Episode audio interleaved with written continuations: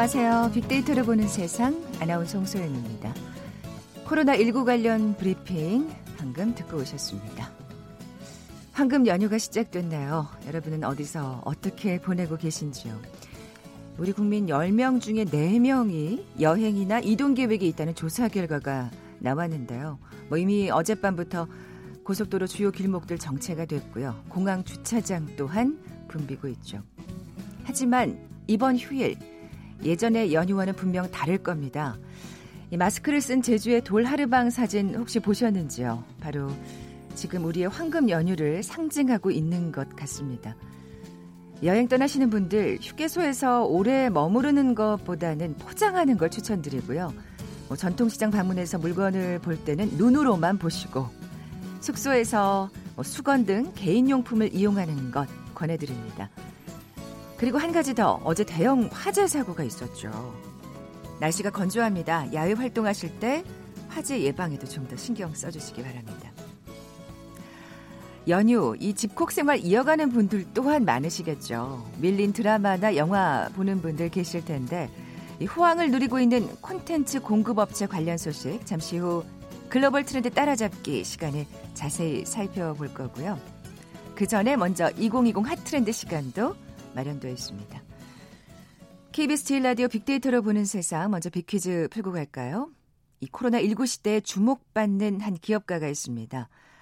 그는 5년 전 한 강연에서 이런 얘기를 했죠. 앞으로 몇십 년간 무엇인가가 천만 명이 넘는 사람들을 죽인다면 그건 아마 전쟁이 아니라 전염성이 매우 강한 바이러스일 겁니다. 5년 전에 이미 전염병 대유행을 예고했었고요. 경고를 했었고요. 지난 2월 초 1억 달러, 무려 1220억 원을 기부한 데 이어서 코로나19 백신 개발에 수십억 달러를 투자하겠다고 발표하기도 했습니다. 마이크로소프트 창업자, 이 기업가는 누굴까요? 보기 드립니다. 1번 일론 머스크, 2번 빌 게이츠, 3번 마크 주커버그, 4번 트럼프. 오늘 당첨되신 두 분께 커피와 도넛 모바일 쿠폰 드립니다. 휴대전화 문자 메시지 지역번호 없이 샵 9730, 샵 9730. 짧은 글은 50원, 긴 글은 100원의 정보 이용료가 부과됩니다. KBS 라디오 어플 콩은 무료로 이용하실 수 있고요. 유튜브로도 함께 하실 수 있습니다. 방송 들으시면서 정답과 함께 다양한 의견들 문자 보내주십시오.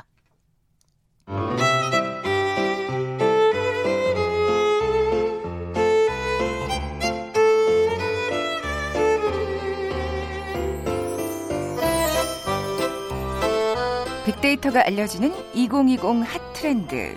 서울대 소비트렌드 분석센터의 전미영 박사 나와 계세요. 안녕하세요. 안녕하세요. 자, 오늘 소개해 주실 2020년 주목해야 할 소비 트렌드는 바로 밀레니얼 가족입니다.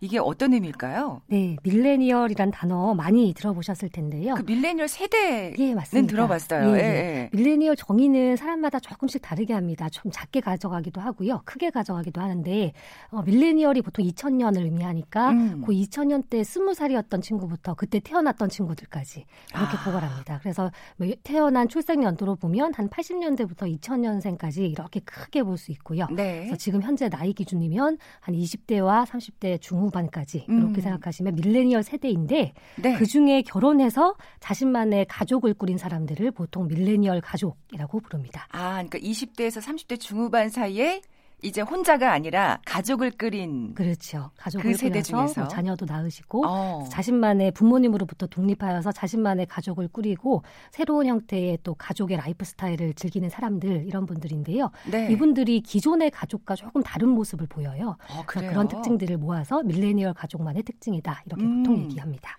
그러면 그 특징을 또 하나씩 살펴봐야 되겠네요. 네, 첫 예. 번째 예. 특징은요. 제가 이 밀레니얼 가족에 해당되는 소비자들을 인터뷰를 한 적이 있는데 네. 어떤 주부님이 이런 말씀하시더라고요. 그 자녀가 이제 학교 갈 때 아침에 아침밥을 차려줬대요. 그랬더니 그 자녀가 하는 소리가 엄마 이거는 요리가 아니라 조립이네요. 이런 말을 했답니다.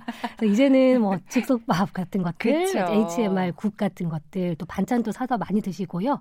그렇죠. 반조리 식품도 정말 훌륭한 게 많이 나와 있어요. 그 레토르트 식 식품이라고들 하잖아요. 네, 맞습니다. 예, 예. 뭐 매일매일 배달해서 먹는 반찬류도 있고요. 그렇죠. 이런 것들을 다 모아가지고 엄마가 조금 양념을 좀 추가하세요. 조금 더 끓이기도 하시고 뭐 이렇게 파도 썰어 넣으시고 그래서 그렇게 해서 딱 차려주면 이제는 요리가 아닌 조립 시대라고 부르죠. 네. 요즘은요, 근데 자녀들이 그걸 싫어하지 않는답니다. 맛있다고 음. 엄마가 직접 요리하는 것보다 맛있어서 어떻게 보면 요리 못하시는 분들보다 더 나을 수도 맞아요. 있어요. 맞아요, 그렇습니다. 그래서 네. 요즘 또 재밌는 신조어로 밥 잘 사주는 예쁜 엄마가 인기랍니다.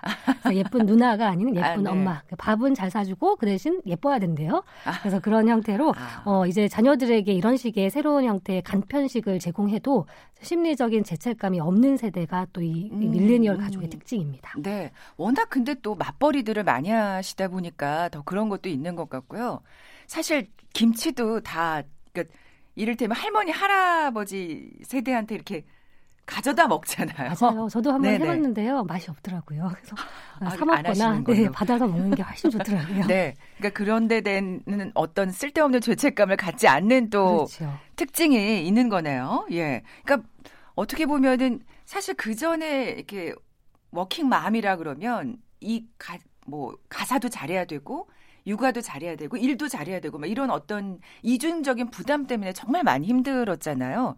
그런 거를 좀 내려놨다고 봐야 되는 어, 그렇죠. 예. 그러니까 모든 걸 완벽하게 해야지 하면서 스트레스를 받기보다는 음. 적절한 수준에서 합의를 봅니다. 아. 그래서 그 합의를 통해서 이제 효율성을 추구한다 이렇게 보시면 되는데요. 어떻게 보면 또 워라벨하고도 좀 어, 그렇죠. 예, 일맥상통하는 네. 부분이 아마 이런 어떤 효율성을 추구하는 가장 단적인 예가 뭐 편리명 키워드에서도 소개가 됐었을 텐데 삼신가전이라는 어, 가전이 있습니다. 삼신가전이요? 네. 3대 예. 가전은 냉장고 TV 세탁기, 를 아. 보통 얘기하고요. 네네. 삼신 가전은 뭐 새로운 세계의 가전이다. 그러니까 새 신자도 되긴 하는데 사실은 요즘 이렇게 불립니다. 신이 우리에게 내려주신 3대 가전이라고 아.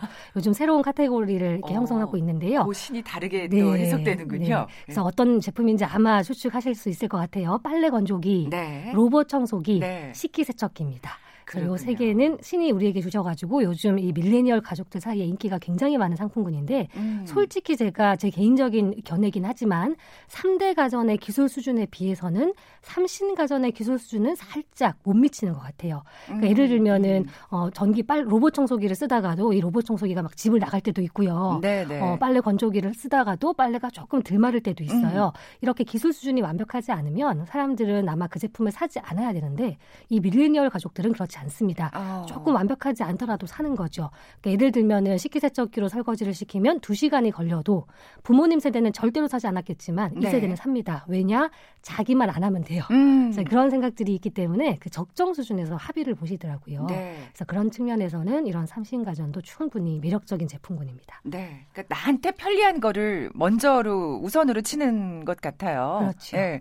그리고 사실은 그 삼신가전을 좋아하게 되는 게 그러니까 예전에는 그 그러니까 맞벌이 부부라고 하더라도 가사 일이 좀 여성들의 전담이었다면 요즘에는 굉장히 분담을 아, 하시잖아요. 어, 그러니까 남자분들 남편분들이 오히려 더 그거는 사야 되지 않을까라고 또 강력하게 네. 얘기하시는 것 같아요. 좀 비싸더라도 어 이건 참 재밌네요. 이 질문은요. 밀레니얼 가족은 집안에 부장님, 과장님, 차장님이 있다. 이게 무슨 소리인가요? 네, 방금 해주신 말씀과도 일맥상통하는데요. 네. 어, 이제는 가사 일을 뭐 남자, 여자 할 수 있는 것들을 분리하는 게 아니라 각자의 적성에 맞게 회사에서 업무 분장하듯이 아. 그렇게 분장을 합니다. 네네. 그래서 너는 이런 적성이 있으니 요리를 맡고, 음. 너는 청소를 깨끗하게 하니 청소를 하고 이런 식으로 뭐 청소하는 부장님, 예를 들면 이런 식으로 역할을 분담을 하는데, 아. 그러니까 보통 이렇게 이런 가족, 이 밀레니얼 가족들이 집안일을 약간 매니지먼트 한다 그럴까요? 서로 계획을 세웁니다.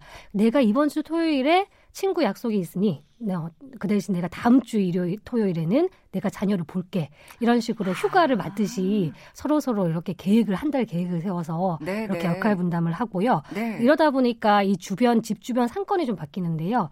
요즘은 노래방이나 이런 PC방이나 이런 게 놀이할 수 있는 여가의 어떤 상가들이 음. 예전에는 회사 근처가 잘 됐대요. 보통 아. 회식하러 갈때 네, 네. 회사 끝나고 근데 요즘은 집 근처가 잘 된답니다. 그렇군요. 그래서 아빠가 애 보는 동안에 엄마가 노래방 가시고 엄마가 애 보는 동안에 아빠 혼자 영화 보시고 그 코노방이라 그러잖아요. 그렇죠. 코인 노래방. 네. 그래서 이 집 근처에 있는 각자 놀기 이렇게 매니지먼트에 나가는 그런 형태의 모습들도 발견되고 있습니다. 아 그리고 이렇게 또 주말에 집 근처에서 간단히 또 편안하게 친구들을 만날 수 있는 그게 또 세건이 되겠네요. 그렇죠. 그러니까요. 아니 정말 그 집안일 분담에 대해서는 지금 이렇게 주변을 보면 고개가 끄덕여지는 게 나는 요리는 괜찮아. 남자분들 중에 그런 분들 많아요. 나는 요리는 괜찮은데 죽어도 설거지는 하기 싫어. 이런 분들 있잖아요. 이럴 때는 그냥 이제 못 이기는 척 아내분께서 그럼 요리를 해. 내가 설거지를 할게. 그렇죠. 또 이럴 수 있는 네. 거잖아요. 네.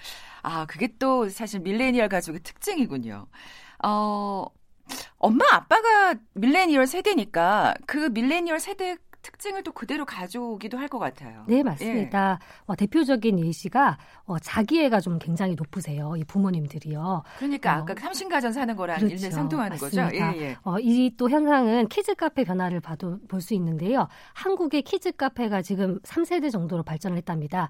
1세대 키즈 카페는 자녀들이 편하게 안전하게 놀 수 있게 뭐 어, 환경 호르몬이 나오지 않는 놀이 기구입니다. 이런 것들이 중요했고요. 어. 2세대 키즈 카페는 그런 안전한 놀이 기구에 플러스로 맛있는 커피까지 팔아야지 장사가 잘 됐대요. 저희가 2세대인 것 그렇죠. 같아요. 예, 3세대는 뭘까요? 3세대는요. 커피 가지고 안 되고요. 아주 유명한 fine dining 식당에서 나오는 것 같은 멋진 요리가 서빙이 돼야 된답니다. 아, 요즘 키즈카페 그런가요? 그렇습니다. 그래야 오. 이 아이들을 데리고 오는 엄마들이 기분이 좋으시고 사진도 찍어서 올리시고 그러니까 자녀도 중요한데 어, 키즈카페에 아이를 데리고 와서 시간을 보내는 내가 행복하지 아. 않으면 절대로 그곳에 가고 싶지 않은 거예요. 네. 그러니까 나 스스로를 또 이렇게 굉장히 존중해 주는 그런 고급 레스토랑 같은 환경을 가지고 있는 키즈 카페를 가, 가야만 본인도 만족을 하는 겁니다. 네. 이런 스스로에 대한 어떤 만족감도 포기하지 않는 것이 이 밀레니얼 가족의 특징입니다. 아이고 키즈 카페가 아주 고, 고급져지는 경향이네요. 예, 그만큼 자기애가 강하니까 학습에 대한 의욕도 이게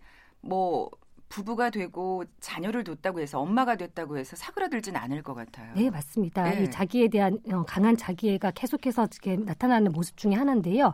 어, 예를 들면 이런 모습도 있어요. 저희가 만났던 한 밀레니얼 가족의 또 주부님이셨는데요. 어, 이제 아이가 조금 커가지고 아르바이트를 하시더라고요. 음. 근데 어떻게 아르바이트를 하시냐면은요. 그 주변에 영어를 좀 잘 못하시는 좀 엄마들을 모아서 스스로 영어 가외를 하세요. 그러니까 예를 들면은 아. 한 사람당 한 2만 5천 원씩만 받고 좀 적절한 가격에 음. 간단하게 음. 가르쳐 주시고 그 두 명을 아르바이트를 하면 일주일에 5만 원을 벌 수 있잖아요. 네. 그 5만 원을 가지고 원어민 외국인을 찾아서 본인 영어 가외를 받습니다. 그러니까 이런 형태가 아마 이 밀레니얼의 특징을 보여주는 것 같아요. 무슨 음. 말씀을 드리고 싶냐면 예전에는 이 주부님들이 아르바이트를 하시면 그 돈을 가지고 우리 자녀 학원비를 쓰셨거든요. 그렇죠. 그렇죠. 근데 요즘 주부님들은 본인의 영어 성적 향상 혹은 본인의 필라테스나 요가, 그러니까 음. 본인에 대한 투자를 또 포기하지 않으십니다. 네. 이런 것들도 학습에 대한 또 밀레니얼 가족만의 특성이 또 아닌가 그런 어, 생각이 보입니다. 그런 생각이 드네요, 진짜. 어, 그러면은 이런 어떤 자기가 강한 이 밀레니얼 가족 구성원들을 대상으로 뭔가 비즈니스를 한다면 어떤 점에 유의해야 될까요? 네, 지금까지 말씀드렸던 어, 시간의 효율성 그리고 강한 자기애 그리고 성장과 학습에 대한 욕망 이런 것들을 다 고려하셔야 되는데요. 제가 가장 중요하게 말씀드리고 싶은 것은 적 정 수준의 행복, 적정 수준의 합의, 적정 수준의 그 효율 이것이 굉장히 다, 중요합니다. 적정이란 단어가 중요해요. 네네. 네. 예를 들어서 제가 이 초반에 저는 김장을 잘 못합니다 이런 말씀을 음, 음. 드렸잖아요. 음. 그렇다고 해서 또 김치를 판매하는 사업을 할 수도 있겠지만 요즘 이런 비즈니스가 있어요. 마트에 가보시면 그 절여놓은 배추를 팔고요. 네. 그 절여놓은 배추 옆에 양념장을 킬로그램으로 달아서 팝니다. 전라도식, 경상도식, 강원도식 따로따로 있대요. 아, 그렇군요. 그래서 집에 그거를 사와서 썰어서 묻혀서 넣으시면 김장이 끝납니다. 이게 네. 제가 드리고 싶은 적정 수준의 그 만족감이라는 겁니다. 그러니까 어디 가서 나 김장했어 자랑도 해야 되고요. 그렇지만 그 가정에서 수반되는 뭐 불편함, 고통, 귀찮음 이런 것들은 하고 싶지 않은 거예요. 네. 그러니까 또 성취감과 또 편의성 그 사이에서 그 적정 음. 수준의 행복감을 추구하는 밀레니얼의 특징을 고려하는 것이 굉장히 중요할 것 아, 같습니다. 아, 김치를 예로 드셨는데 정말 그런 것 같아요. 아니 그리고 또 사실은 사방 먹는 김치에 대한 불만족이 있을 수 있잖아요. 근데 그렇죠. 내가 어느 어느 양념장을 어느 종류의 양념장을 또 어느 정도 넣느냐에 따라서 사실 또 김치 맛이 달라질 수 있으니까 그건 또 굉장히 야, 그 적정 수준이라는 거를 또 주의를 해야 되겠네요. 어쨌든 이 밀레니얼 세대가 이제 어떻게 보면 주요 소비층이 되니까요. 예. 어, 그러면은 기존의 상품은 어떻게 해야 될까요? 네, 이 밀레니얼 가족이라고 해서 완전히 새로운 신상품을 기획하시기보다는 네. 기존에 있는 상품군들을 조금씩 조금씩 밀레니얼의 입맛에 맞게 리뉴얼해 나가는 그런 이제 단계가 필요할 텐데요. 어떤 리뉴얼일까요? 어, 예를 들면은 예. 어, 요즘 밀레니얼 가족들은 어, 직접 가사 일을 하기도 하지만 어, 소득이 그렇게 높지 않더라도 또 외부 가사 도우미 경제를 활용하시는 분들도 많아요. 네. 그런데 조금 어떤 게 바뀌었냐면은요. 예전에는 가사 도우미 이렇게 도와주시는 선생님이 오셔가지고 뭐 하루나 반나절 이렇게 시간 단위로 업무를 해주셨다면 요즘은 앱 속에 선택할 수 있습니다. 제가 뭐 창틀만 청소해 주시고요. 걸레만 빨아 주시고요. 아. 걸레 빨면 500원 이런 식으로 activity 하나하나마다 자기가 못하는 하기 싫은 부분만 선택해 가지고 음. 그것만 도와주시는 그런 형태의 또 가사 도우미 경제가 성장하고 있어요. 음. 그래서 이런 밀레니얼의 특성에 맞게 기존에 있는 비즈니스 상품군들을 조금씩 조금씩 변형해 나가는 그런 노력들이 수반돼야 될 것 같습니다. 네. 그때 우리가 그 세분화에 대해서 참 얘기를 했었는데 이게 또 이렇게 연결이 되는 부분이 있네요. 예. 어, 2020 hot trend 서울대 소비 트렌드 분석센터의 전미영 박사와 함께 밀레니얼 가족에 대해서 살펴봤습니다. 고맙습니다. 고맙습니다.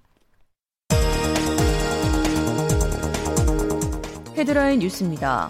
38명의 사망자와 10명의 부상자를 낸 이천 물류창고 화재 현장 감식 작업이 진행되고 있습니다.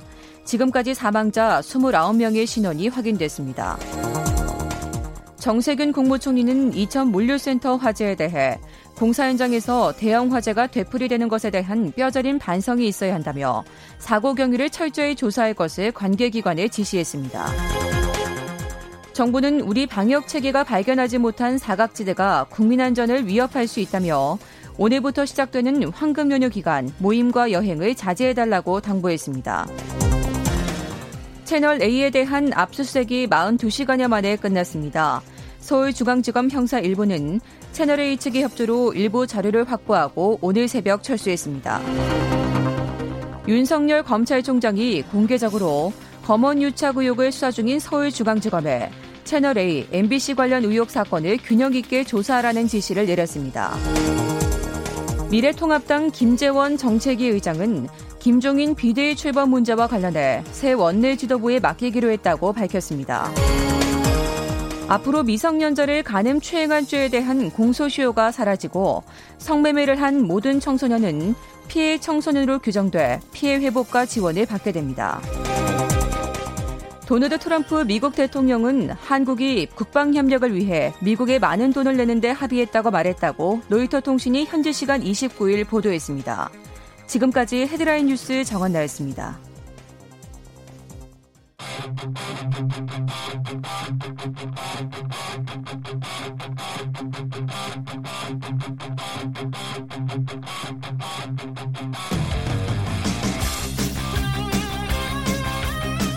궁금했던 ICT 분야의 다양한 소식들 재미있고 알기 쉽게 풀어드리는 시간이죠. 글로벌 트렌드 따라잡기. 한국인사이트 연구소 김덕진 부소장 나와 계세요. 안녕하세요. 네, 안녕하세요. 김덕진입니다. 네, 먼저 빅퀴즈 내주세요. 네, 코로나19 시대에 주목받는 기업가가 있죠. 이 기업가의 이름을 맞춰주시면 됩니다. 5년 전에요. 전염병 대유행을 경고했었고요. 지난 2월 초에 1억 달러, 약 1220억을 기부한 데 이어서 코로나19 백신 개발에 수십억 달러를 투자하겠다고 발표했는데요. 마이크로소프트 하면 떠오르는 아마 인물이실 겁니다. 마이크로소프트 창업자 세계 2위 부자 음. 네, 누구일까요? 맞춰주시면 되는데요. 1번 일론 머스크, 2번 빌 게이츠, 3번 마크 저커버그, 4번 도널드 트럼프. 네, 정답 아시는 분들 저희 빅데이터를 보는 세상 앞으로 지금 바로 문자 보내주십시오. 휴대전화 문자 메시지 지역번호 없이 샵 9730, 샵 9730입니다. 짧은 글은 50원, 긴 글은 100원의 정보 이용료가 부과됩니다. 앞서 예고해 드린 대로 음. 코로나19 사태로 호황을 누리고 있는 콘텐츠 공급 업체에 네. 대해서 네. 오늘 살펴볼 텐데요. 네, 맞습니다. 네.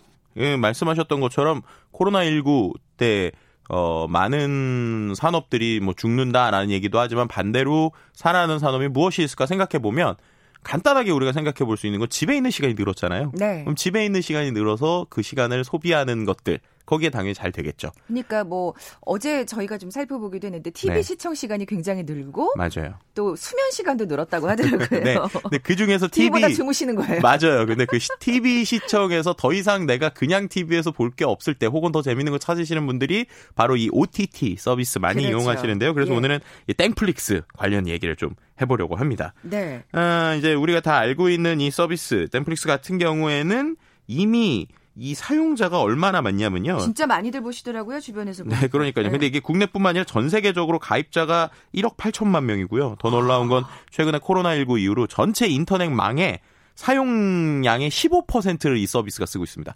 그러니까 전 세계적으로 우리가 있는 인터넷의 모든 교통량의 15%를 예, 이 서비스의 영상을 보는데 우리가 쓰고 있다라고 음. 볼수 있을 것 같고요. 진짜 코로나19 이후 또 정말 많이 늘었군요. 네, 뭐 주가도 예. 엄청나게 올랐고요. 그리고 또 국내 가입자 수도 어 이제 장난 아니게 늘었습니다. 2017년 5월에 23만 명이던 게 지금은 한 2, 300만 명 정도로 추산이 되니까 아. 한 3년 조금 안 된 사이에 거의 뭐 크게는 10배 정도 이상 늘었다고 볼 수 있을 것 같고요.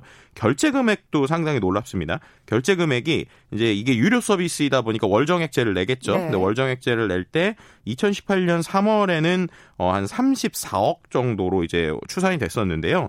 이게 2020년 3월에는 362억 그러니까 거의 10배 수준이 올라갔고요. 그런데 이 그 요금이 이제 지금 나온 통계가 어, 어떻게 보면 이제 우리가 카드로 결제하는 금액만 합친 거예요. 그런데 아. 이 서비스가 그 외에도 뭐 앱스토어에서 뭐 지불을 하거나 통신사랑 같이 번들링 되거나 이런 것들도 있거든요. 네. 그럼 그걸 포함하면 거의 이 땡플릭스가 우리나라에서 벌어들이는 돈이 한 400억 이상이다라고 아. 이제 예, 추정하는 게 좀 정확할 것 같습니다. 야, 어느새 또 그렇게 늘었군요. 네. 근데 이 망 사용료 노에 대한 논란이 있다면서요? 네, 맞습니다. 이게 망 사용료가 무엇일까라고 생각을 네. 해보시면요. 일단 우리가 고속도로에 비유하면 아주 쉬울 것 같아요. 어, 만약에 우리가 경부고속도로 아니면 뭐 어떤 인터넷 고속도로라고 해볼게요. 인터넷 고속도로가 원래 8차선이에요. 그래서 8차선에서 평상시에는 안정적으로 잘 이제 사람들이 차를 타고 다닙니다. 그러다가 갑자기 어떤 회사에서 엄청나게 갑자기 차를 많이 만든 거예요. 음. 혹은 어떤 서비스 때문에 갑자기 이제 그 교통량을 감당을 못하는 수준이 된 거죠. 네. 그러니까 일반적일 때는 예를 들어서 어 8차선에서 우리가 고속도로 통행료를 이제 운전자들이 내잖아요. 근데 어떤 회사에서 갑자기 어떤 서비스를 만들어 가지고 사람들한테 갑자기 무료로 예를 들어서 차를 막 공급해 줬다라고 음. 하면은 차가 너무 많이 늘어나니까 어 이제 그 고속도로를 관리하는 입장에선 아 사용자들도 사용자인데 어떤 갑자기 뭔가를 많이 만들어낸 애들도 이 전체적인 교통량을 관리하기 위해서 그러니까 그 고속도로를 늘리기 위해서 어느 정도 좀 협조해 줬으면 좋겠다. 아. 네, 라고 하는 게 이제 망사용료의 개념이에요. 그러니까 책임을 져야 된다는 말이죠. 네, 그렇죠. 쓰는 데 대한 예. 네. 왜냐면은 이제 뭐 인터넷망이라는 게 누구나 쓰고 있지만 어 갑자기 급한 상황이 생겼을 때 꼭 써야 되는 상황이 있는데 어떠한 컨텐츠 사업자 때문에 갑자기 망이 늘었다라고 문제가 생길 수 있잖아요. 음, 이제 그런 면을 대해서 음. 망 사용료에 대한 이야기가 나오고 있는 상황인데요. 이 부분에서 이제 국내에 있는 몇몇 서비스들은 이미 통신사들에게 망 사용료를 어느 정도 지불하고 있는데 이 땡플릭스가 아 우리는 망 사용료를 못 내겠다. 라고 지금 나오고 있는 상황이라 이게 아. 지금 상당히 좀 이슈가 되고 있는 상황이라고 볼 수 있을 것 같습니다. 그럼 어떻게 하겠다는 걸까요, 땡플릭스 측은? 네, 그러니까는 이게 이제 전 세계적으로 이제 과거에도 있었던 망 중립성이라고 하는 이야기를 이제 끌고 온 거예요. 이게 망 중립성이 어떤 개념이냐면 인터넷 초기 때 인터넷 사용자들 초기 때는 인터넷 망 사용자들의 힘이 엄청 그러니까는 그 통신사들의 힘이 셌고요. 네. 서비스를 새로 만든 애들은 이제 상대적으로 작았단 말이에요. 그러니까 얘네들이 이런 얘기를 한 거예요. 만약에 그 서비스를 만드는 사람들한테 돈을 받으면 대기업들은 돈을 많이 낼 수 있으니까 걔네들 거는 너네 망사용자가 소위 뭐 전용 고속도로처럼 뚫어줄 수 있는 거 아니냐. 그러니까 그렇게 하지 말고 망 중립성. 그러니까는 우리가 그 고속도로에 차를 몇 대를 쓰든 간에 똑같이 돈을 받았으면 좋겠다. 똑같이 돈을 안 냈으면 좋겠다. 이런 개념으로 이제 접근을 한 거예요. 어. 그러다 보니까 오히려 어 그렇게 다른 너네들이 컨텐츠 사용자들한테 돈을 받는 게 오히려 잘못이다. 그러니까 이게 우리만 돈을 안 받을 게 아니라 땡플릭스 입장은 네, 뭐 예, 예. 네이버든 뭐 카카오든 이런 데들이 통신사에 돈 내고 있는데 그것도 내는 게 아니다라는 식의 이제 논리를 가지고 얘기를 하고 있다라고 볼 수 있을 것 같아요. 그러니까 이렇게 계속 나오니까 이제 우리나라 입장에서는 어 무슨 소리냐 이건 과거 때는 그럴 수 있다. 왜냐 과거 때는 이 망이 있어도 그 안에서 자동차들이 다니는 숫자가 우리가 컨트롤이 가능한 수준이었는데 어, 충분히 가능 수용 가능한. 네, 근데 예. 지금은 너무나도 많은 데이터들이 왔다 갔다 하니까 이게 감당이 안 된다. 그러니까 그런 의미에서 우리나라에 있는 서비스들은 어느 정도 돈을 내고 있는데 음. 너네도 내야 되는 거 아니냐라고 지금 어, 팽팽하게 맞서고 있는 상황이고요. 이게 일종의 법정 소송까지도 지금 얘기가 나오고 있는 상황이기도 합니다. 사실 이렇게 어 아니 뭐 땡플리스트 측의 그 입장도 사실 이해가 갑니다만 네. 조금 어떻게 보면 이렇게 많은 돈을 벌어들이고 있는 와중에 이런 얘기를 하는 게 조금 약간 괘씸하기도 하고 그쵸. 여러 가지 생각이 드네요. 저는 이제 예. 개인적으로 제일 좀 괘씸하다고 얘기하시는데 그게 제일 만약에 땡플릭스가 우리나라 말고 해외에도 돈을 안 내고 있다라고 하면은 어 그럴 수 있어라고 생각할 수 있는데 아 해외선 돈을 낸다고요? 네, 그게 이제 문제인 거예요. 그러니까 그런데 모든 전 세계에 내는 게 아니라 아, 미국하고 프랑스 이런 어. 정도만 내고 있습니다. 그러니까 예, 예. 미국에도 왜 냈냐면 처음에 안 내고 있었는데 그 돈을 낸 게 결론적으로 봤더니 이런 이유 때문에 낸 거예요. 어, 우리가 예를 들어서 땡플릭스를 그 통신사에 뭐 예를 들면 우리가 KT다라고 했을 때 그 KT에 있는 모든 사람들이 땡플릭스를 쓰고 있으면 문제가 없는데 어떤 사람들은 쓰고 어떤 사람은 안 쓰잖아요. 네. 그럼 안 쓰는 사람들은 쓰는 어떤 데이터들 때문에 자기 인터넷 속도가 느려질 수 있죠. 아, 네, 그럼 그렇죠. 그게 이제 비공 이게 불공평하다. 어, 피해를 받는 피해를 거니까. 받는 것이다. 예. 그런 이유로 이제 미국에서도 이제 과금을 받기 시작을 했어요. 음. 그러니까 결국 그런 논리를 가지고 이제 돈을 받는 곳과 안 받는 나라들이 생기는데 결국 이게 국가 간의 어떤 경쟁 협상력 그리고 서비스의 어떤 크기 이런 것들 때문에 국가별로 나눠지고 있는 상황인데요.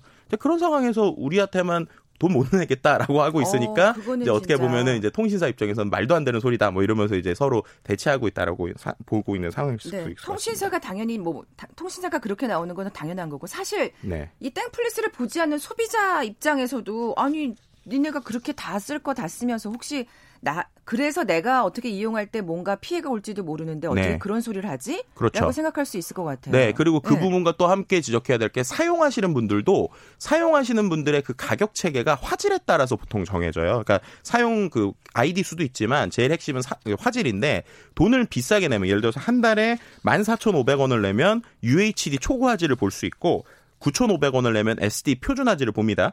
그런데 제가 14,500원을 내고 아, 분명히 초고 화질이 나올, 거라고 생각했는데 이게 화질이 떨어져요. 음, 음. 왜냐하면은 그 땡플릭스는 자기가 화질을 설정할 수도 없거든요. 그럼 그 안에서 화질이 떨어지면 일반적인 소비자들은 어 이게 우리 인터넷 선이 느려서 그런 게 아니야라고 생각하면서 통신사한테 그 모든 책임을 돌리고 있다라는 그렇죠. 게큰 문제라고 볼 수 있는데요. 이 부분에서 이게 단순히 통신사 문제가 아니라 이 서비스를 제공하는 데서도 같이 좀 같은 이슈가 있다라는 것도 알아두시면 좋을 것 같고요. 그래서 이런 부분에서 분명히 어, 향후에 좀더 네. 많은 토의나 그리고 그걸 통한 협상들이 계속 필요하지 않나라고도 보일 것 같습니다. 네.